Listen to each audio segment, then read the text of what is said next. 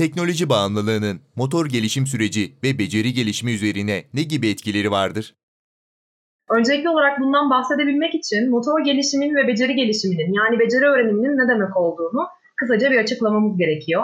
Motor gelişim dediğimiz süreç bizim sinir sistemimizin gelişimine paralel olarak hareketle ilgili beceri kazanma sürecimiz aslında.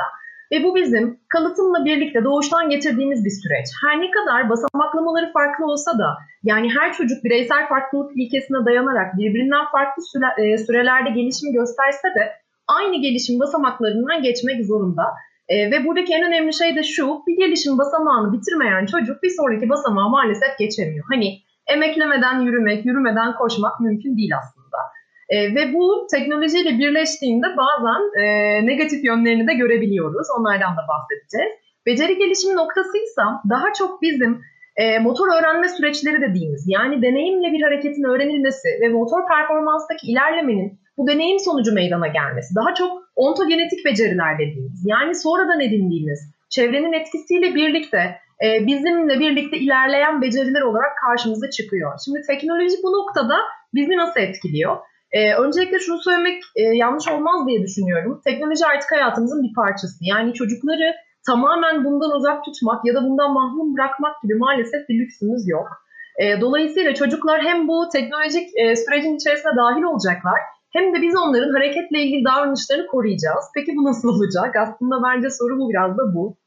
E, çocukların hareketle ilgili gelişim süreçlerinde e, teknolojik sistemlerin diyeyim şöyle etkileri olabiliyor. Çocukları hareketsizleştirebiliyoruz biz. Bizlerin ince motor beceri, kaba motor beceri gelişim sürecindeki çocukları çok fazla ekran başında tutmamız onların gerçekte deneyimlemesi gereken hareketleri deneyimlemesine biraz engel oluyor.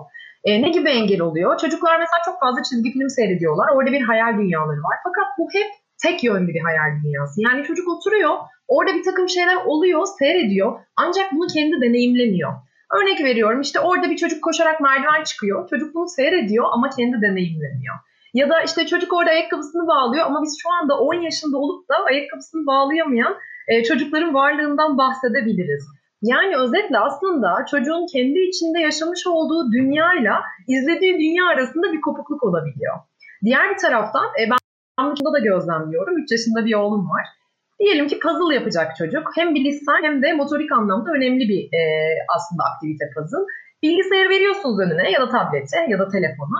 Tık tık tık tık aklınıza gelebilecek en zor puzzle'ları bile 2 yaşında çocuklar, 3 yaşında çocuklar yapabiliyorlar. Aslında zihinsel olarak bu yetiye sahipler. Ama aynı puzzle'ın gerçeğini önlerine koyduğunuzda çocuk bunu yapmakta çok ciddi zorlanabiliyor. Neden? Çünkü parçayı iteklediğinde istediği yere gitmediğini görüyor.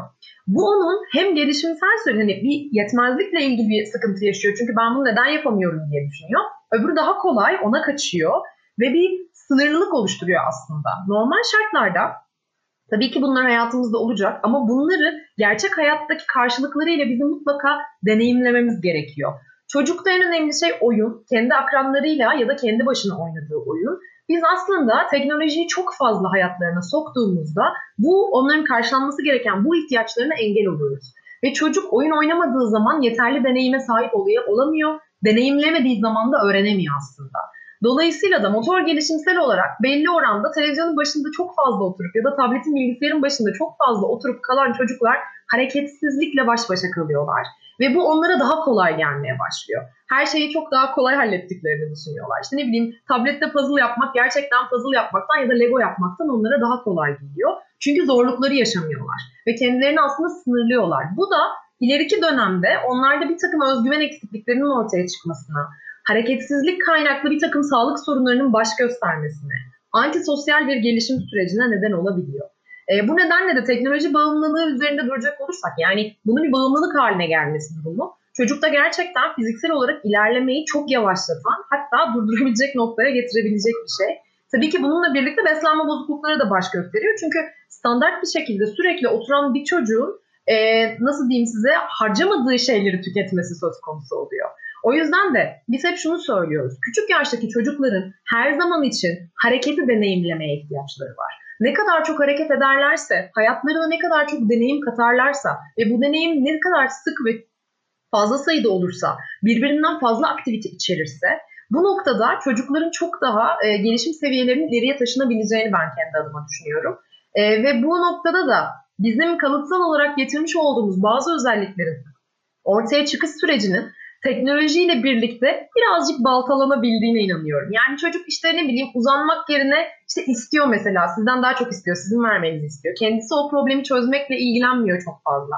Bu tarz gerilemeler e, gözlemliyoruz veya motor öğrenme süreçlerinde yani çevrenin e, etkileşimiyle birlikte ortaya çıkan öğrenme süreçlerinde bir takım problemlerle karşılaşabiliyoruz. Örneğin sportif bir aktiviteye gittiğinde işte tablette attığı basketi gerçekte atamadığı için bununla ilgili sorunlar yaşıyor. Oysa ki çok daha erken dönemde bunu deneyimlemiş olsa aslında bedeninin hazırlığı buna müsait olacak ve çok daha çabuk bir şekilde buna adapte olabilecek. Bu birazcık çocukların hazır bulunuşluğunun ve bedensel olgunlaşmasının önüne geçebilen bir süreç. Ama tabii ki yine en başta söylediğim gibi teknolojiden tamamen kopmak da mümkün değil. Çocukların oradan öğrendikleri şeyler de var elbette ki ve bunları e, göz ardı etmemek gerekiyor. Ama onları göz ardı diğer taraftan da teknolojik ortamda aldıkları bilgiyi bizim kesinlikle sosyal ortamda, çevresel ortamda desteklememiz gerekiyor. Yani özetle çocuk tablette puzzle yapıyorsa gerçek hayatta da yapması gerekiyor diyebiliriz.